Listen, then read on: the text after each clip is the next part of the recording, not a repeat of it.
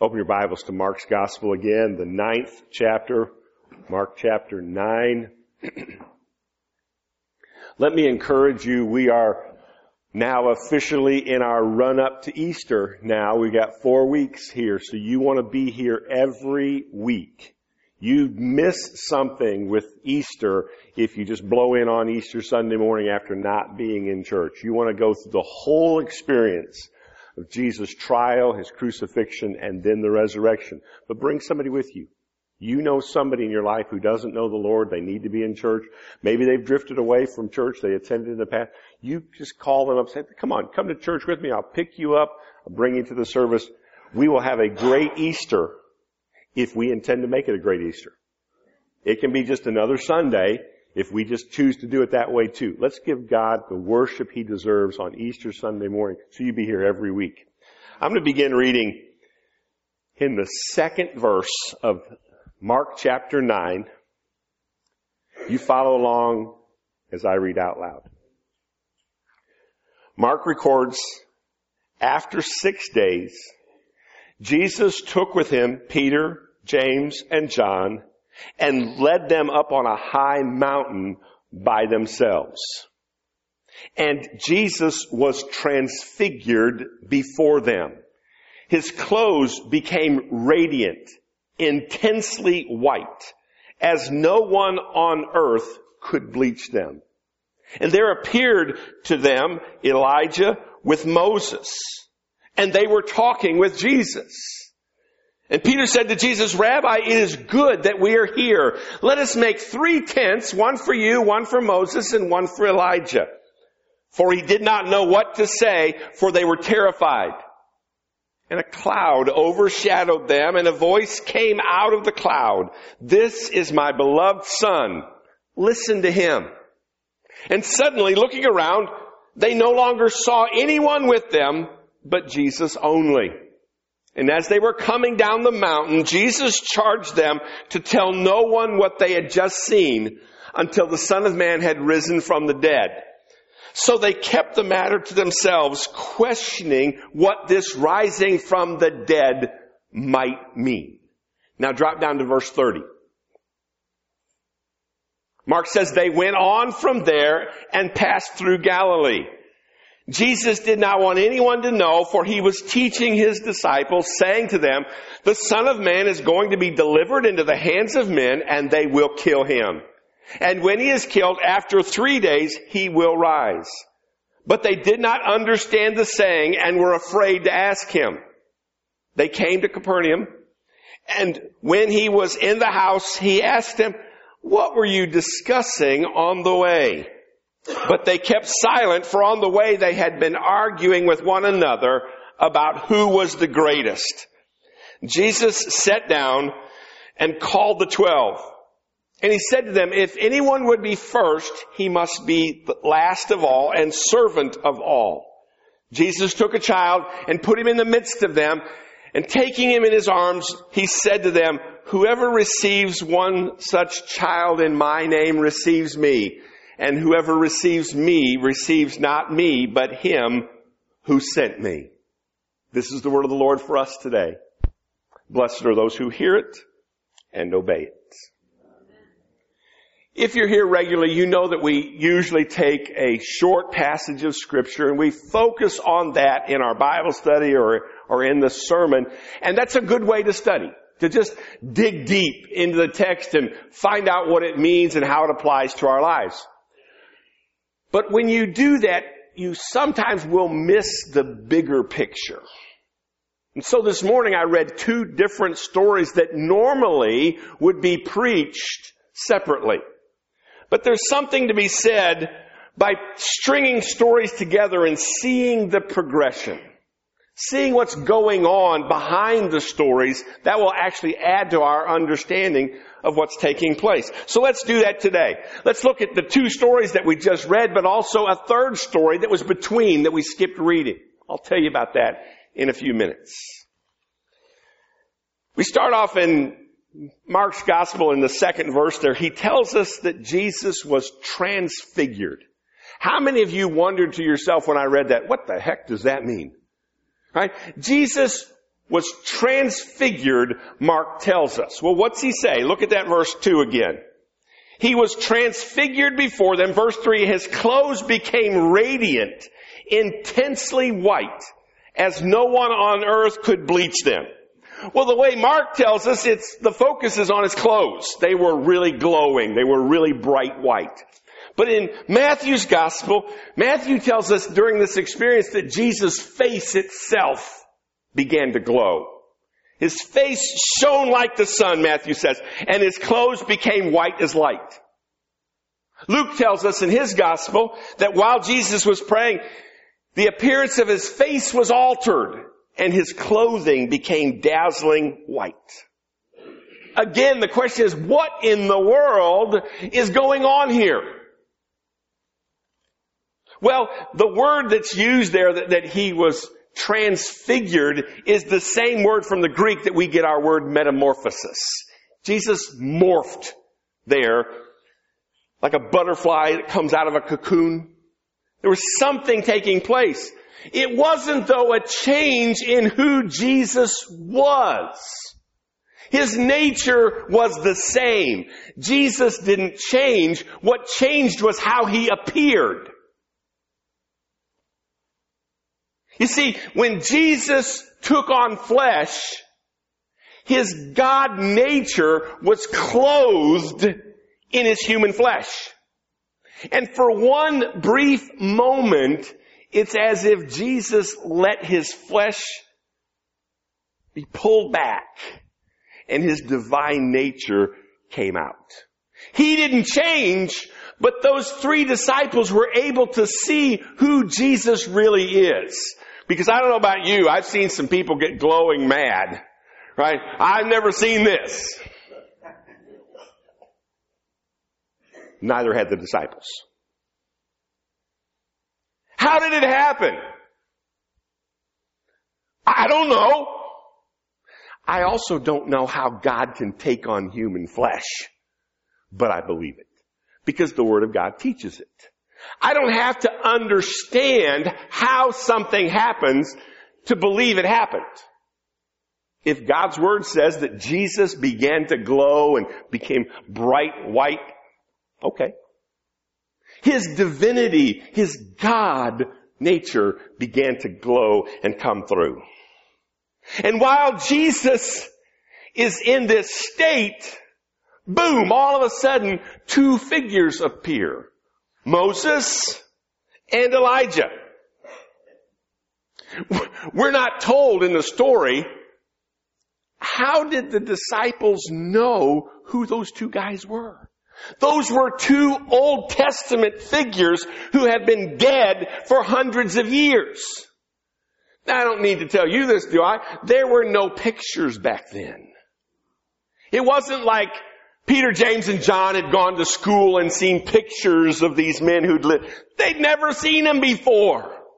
When they appeared, did they have little name tags on? My name is Moses. We don't know did, when they appeared, did Jesus said, hey Moses, how you doing? All we know is they appeared and the disciples knew who they were. That would have been cool. Wouldn't it? Verse 4 tells us that Jesus began talking to Moses and Elijah. Now people, that's one conversation I would have liked to have heard. What would Moses and Elijah and the Son of God be talking about? I'm pretty sure they weren't talking about the football score from the day before. You know what I mean? They would have been talking about something important, something significant. They were probably talking about what Jesus was about to go through. The crucifixion and the resurrection.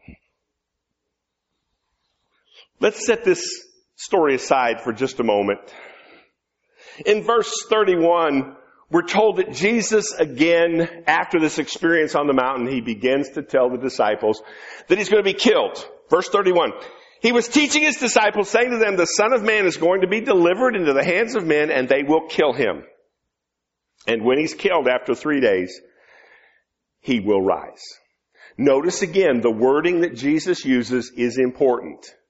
He doesn't say the Son of Man might be killed.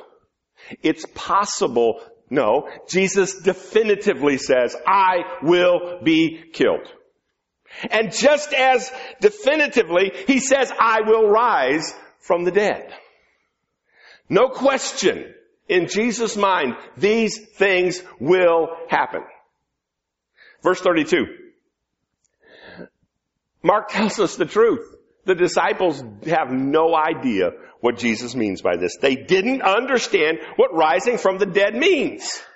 We see that back in verse 10. This idea of resurrection just went right over their heads. They couldn't understand how the Messiah was going to be killed. Understand, Messiah means Savior, God's anointed one. How could God's Savior be killed? That doesn't sound like much of a Savior, does it? We need somebody to help us. If He gets killed, He can't even help Himself. Which is what they taunted Jesus with while He's on the cross. Oh, He said He could save others, but He can't even save Himself. What kind of Savior gets killed? They couldn't get past that to then get to the second thing that Jesus taught, I'm going to be raised from the dead. Their brains were just short-circuited at that point. They, they fried the fuses. They're gone. This doesn't make sense to us.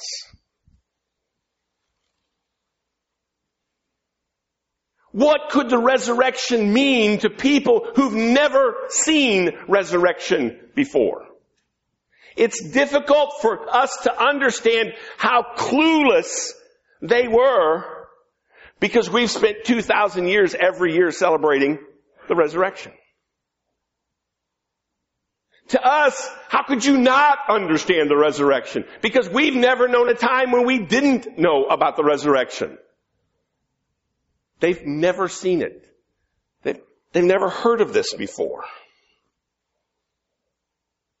Now jump back to the previous story in verse 7. When they're on that mountain, Moses and Elijah appears with Jesus and they start talking to him. Look at verse 7. A cloud then comes down from heaven and overshadows and encompasses them. And out of that cloud, a voice comes out and says, this is my beloved son. Listen to him. Now, if you've spent any time reading the Old Testament, you know that clouds and mountains are significant because where did Moses get the law? He went all the way up Mount Sinai, remember? And a cloud came down and spoke to him out of that, in that experience.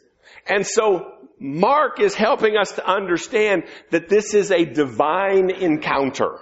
In the same way that God came down in the Old Testament in a cloud and spoke on a mountain, that's what he's doing here. And so when you see mountain, you see cloud, you don't think, hmm, I wonder whose voice that was. We know when a cloud comes down on a mountain, this is God the Father speaking. And what does he say? This is my son. Now, Moses and Elijah were not there by accident. It wasn't like God was in heaven one day and saying, yeah, who wants to go down and talk to my boy? And Moses and Elijah said, well, we'll go. They went specifically because they represent something.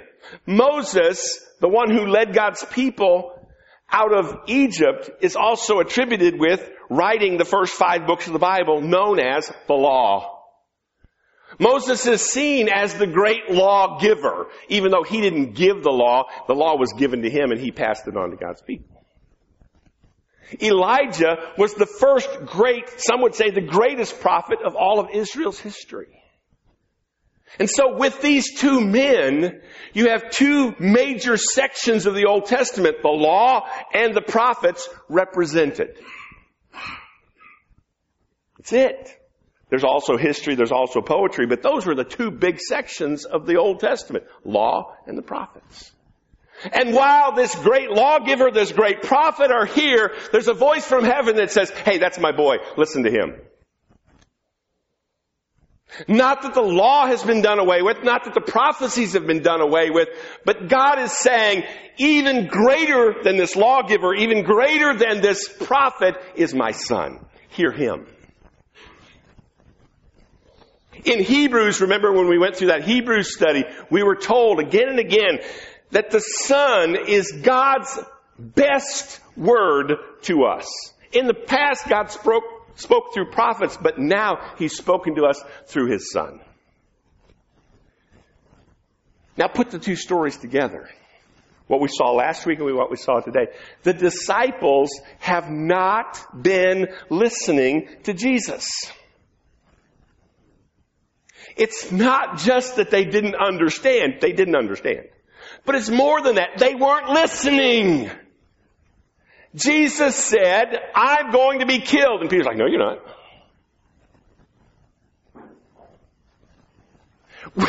When Jesus is raised from the dead, the women come back from the tomb and he says, He's risen, He's risen. And they're like, No, He didn't. Uh uh-uh. They didn't. If they were listening to Jesus when the women had come back and said, He's risen, they'd said, Well, no duh, He told us He was. Why did the voice from heaven say, This is my son, listen to him? Because they weren't. They didn't hear what Jesus was saying. They didn't believe in the resurrection, not because they didn't understand it, but because they weren't listening to Jesus. And when the women came back from the tomb and they said, He's arisen, they're like, Oh, so that's what he meant. It all makes sense now. They wouldn't have been, Thomas, God bless Thomas. I'm not believing it unless I touch him. Jesus told you this numerous times. It was going to happen. And, come on people. There was a voice from heaven saying, listen to him. Pay attention. They needed that. In this experience on the mountain, Jesus' flesh was pulled back enough so that his divinity shone through. That's what happened in the resurrection. Jesus appears to the disciples after the resurrection. They're in a closed room behind locked doors and suddenly Jesus appears. And that doesn't, you know, this isn't normal people. That doesn't tip them off. You see what I'm saying? Jesus' divinity is being shown here. Moses is there, a great teacher. Elijah is there, a great teacher. And when Jesus begins to glow, is he a great teacher? Yes. But he's got to be more than that. Because I've had some pretty good teachers in my life, but none of them glowed. Right? God is showing them Jesus is something different. This voice from heaven isn't pointing to Jesus just because he's a good teacher. He says, this is my beloved son, a unique description that can apply to no one else. And Jesus is to be listened to precisely because he is the son of God. And he has been sent into the world to speak for God. Now, drop down to verse 33.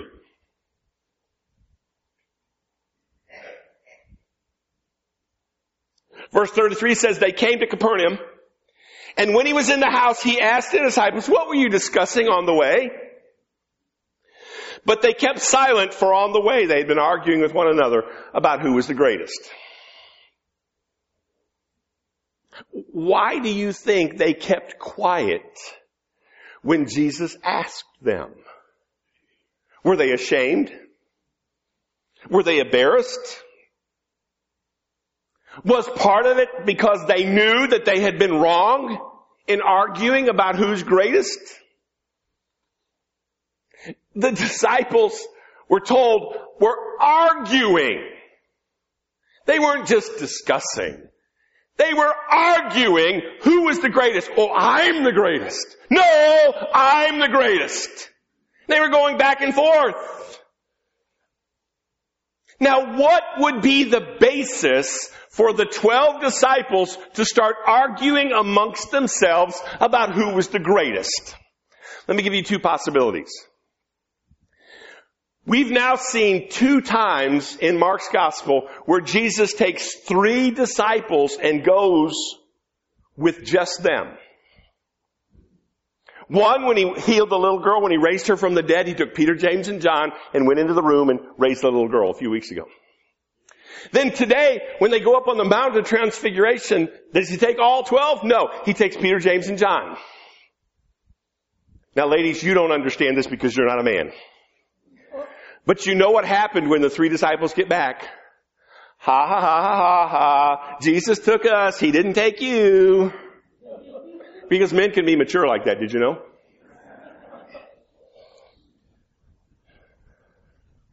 And so naturally, you'd have the three over here. Yeah. Jesus likes us better than you. And the other nine, how come he always takes them and, right? Another possibility is the middle story that we skipped over today between the transfiguration and the argument about who's the greatest. In the middle there, the passage we over, we didn't read, we, we skipped over that, is a story about while Jesus is on the mount with the three disciples being transfigured, the nine disciples are down in the valley and a man comes to them, he's got a demon possessed child and he asks the nine if they could cast out the demon and they try and they fail. And when Jesus comes down the mount, he's told they tried and failed to get this demon cast out and Jesus is like, oh, you little faith. And he casts the demon out. So back to the question of who's the greatest.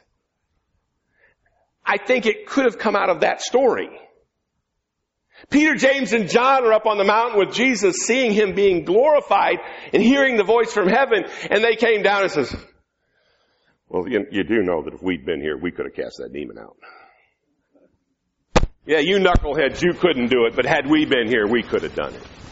Because we're, Jesus and us, we're like this. Right? And so I can see how the three would be just shaking their head, laughing, oh, can you believe these guys? And so you can see the natural break between the three and the nine. Who's greatest? And so they're arguing amongst themselves, I'm the greatest. No, no, it's me. There's a discussion, though, that we're not told about in the Bible that I wish would have taken place. When they started arguing about who was the greatest, I wish one of those three disciples that had been on the mountain, I wish one of those three would have said, guys, we really ought not to be arguing about this. Well, why? I, I can't tell you. But I'm telling you, we saw something on the mountain here that tells us we're not the greatest. Just trust me. That conversation never happened.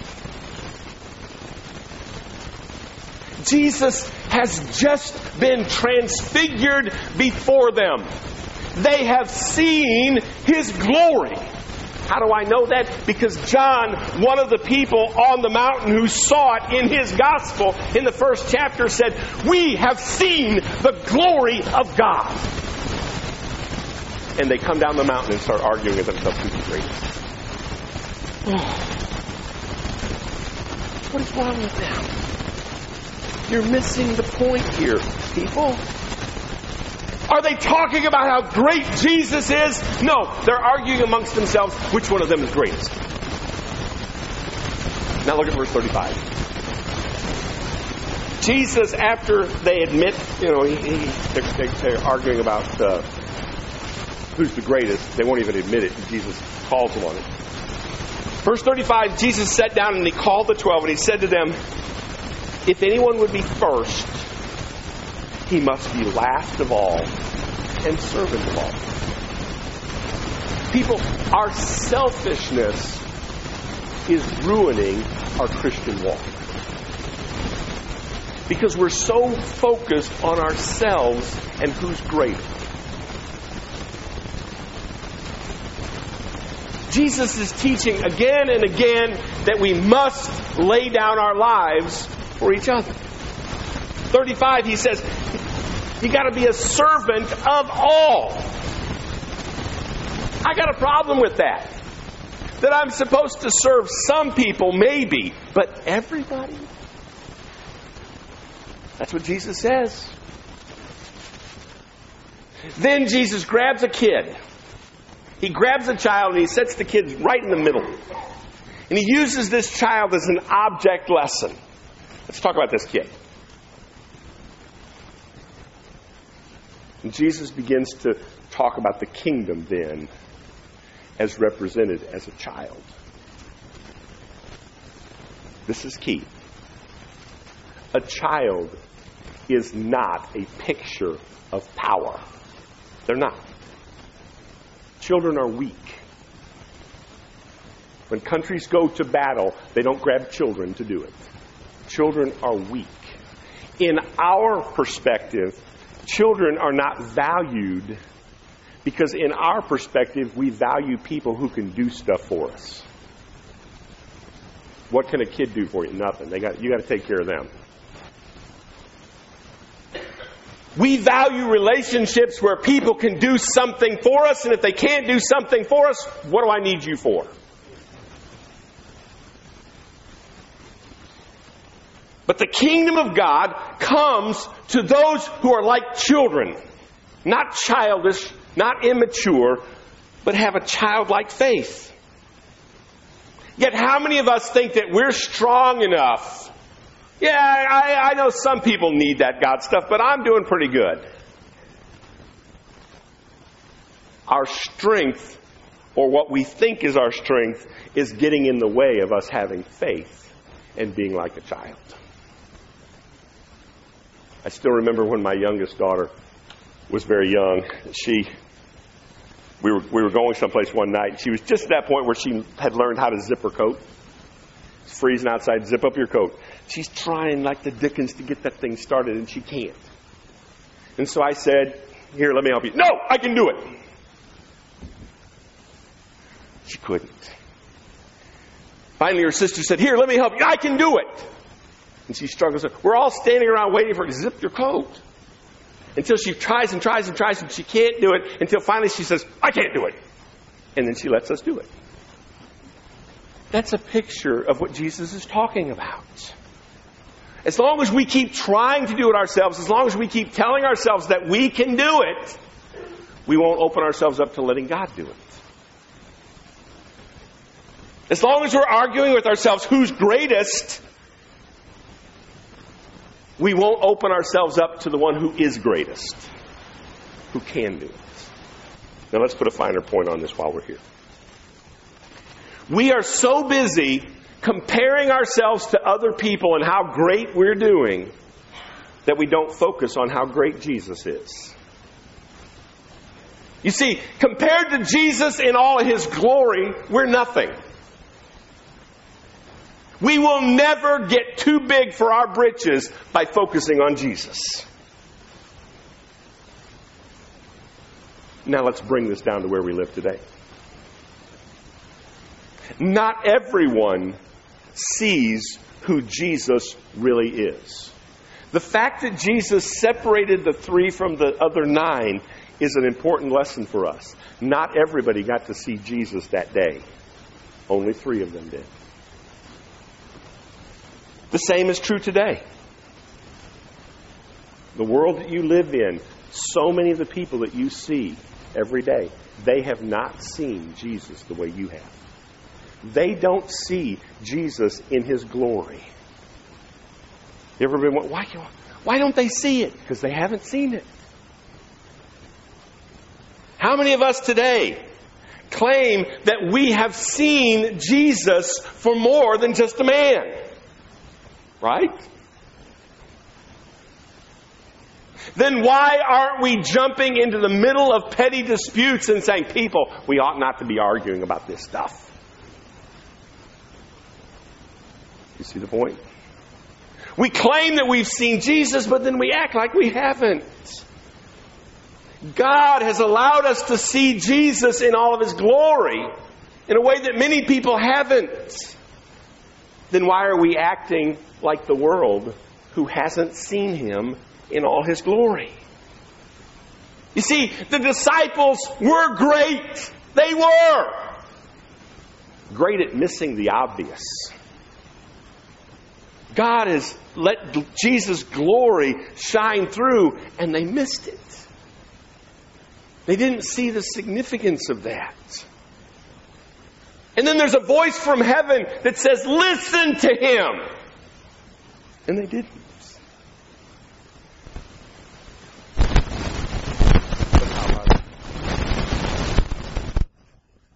Are we listening to Jesus? You see, that voice from heaven that says, This is my son, listen to him. It wasn't just for the three disciples. That was for us too. And yet, how many of us today are not listening to Jesus? You see, listening to Jesus doesn't mean hearing what he says and then ignoring it. Parents, we do this all the time. We say to our kids, are you listening to me? We know they hear us. What? If your kid looks at you and says, oh yeah, I heard you. You'll wring their little neck. I know you heard me. Your ears work. It's not about do you hear me? Why aren't you doing what I said to do? What? You think when we get to heaven, God's to say, did you listen to Jesus? Oh yeah, I heard him. And God's like, well, that's, that's cool. That's all I wanted. It's not about hearing him and ignoring him. Jesus said, everyone who hears my words and puts them into practice is the wise man. The fool is the one who hears them, but then doesn't do it. Now we talk about why the disciples were silent.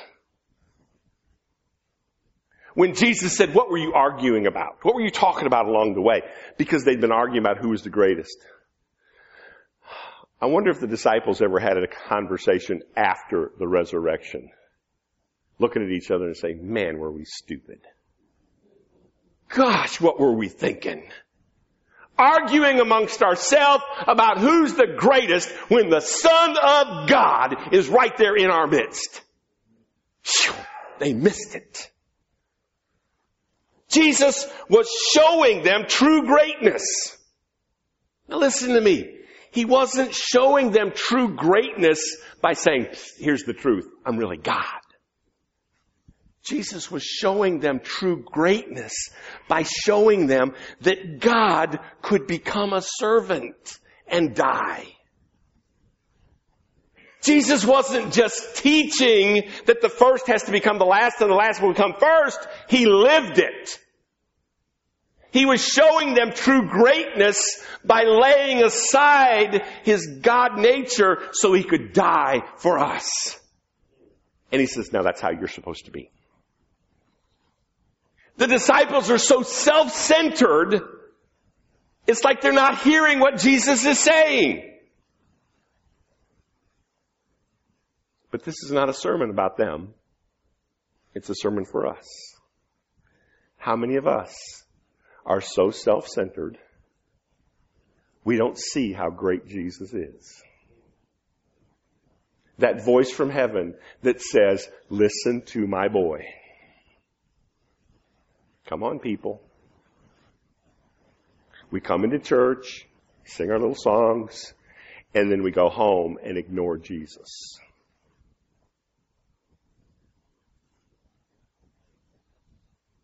We're not listening to Jesus when he says we must lay down our lives. If we don't, we're going to lose our life. Yeah, well, that's not what he really meant. Yes, it is. If you're going to be my disciple, you must do these things. And if we don't, we're not his disciple. That's not a judgment of me. That's what Jesus says. It's not a suggestion, hey, this would be really cool if you think about laying down your life for others. Jesus said it's a command, do it. And if we don't obey that, then Jesus is not our Lord. This is the only way we're going to find life. By giving up our lives completely for God. That's why we sang the song this morning, I give myself away. We come in here to worship and we say, God, I give you my life. Why? What's the song say? So I can be used by you. If we're so selfish that we can't be used by God, we are not disciples of Christ. Let's pray. Father God, we're thankful for the image of Jesus, that you allow us to see who he truly is. And God, we confess this morning that the disciples weren't the only clueless ones. Too often we're busy living clueless lives as well pushing to the front of the line, demanding what we want, being so self-centered, we miss the true greatness of who Jesus is.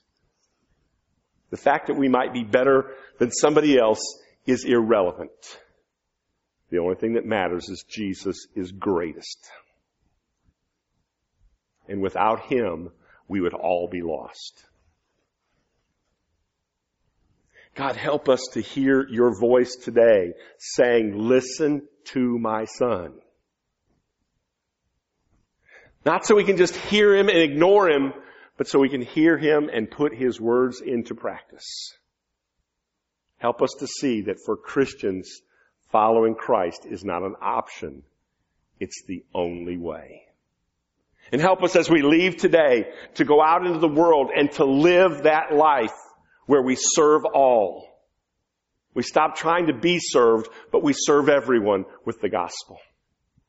And God, as we sow these seeds, as we water your word in the life of other people, God, we pray that you'd bring them to faith as well. Bless us this week as we are faithful to you. We pray in Jesus' name. Amen.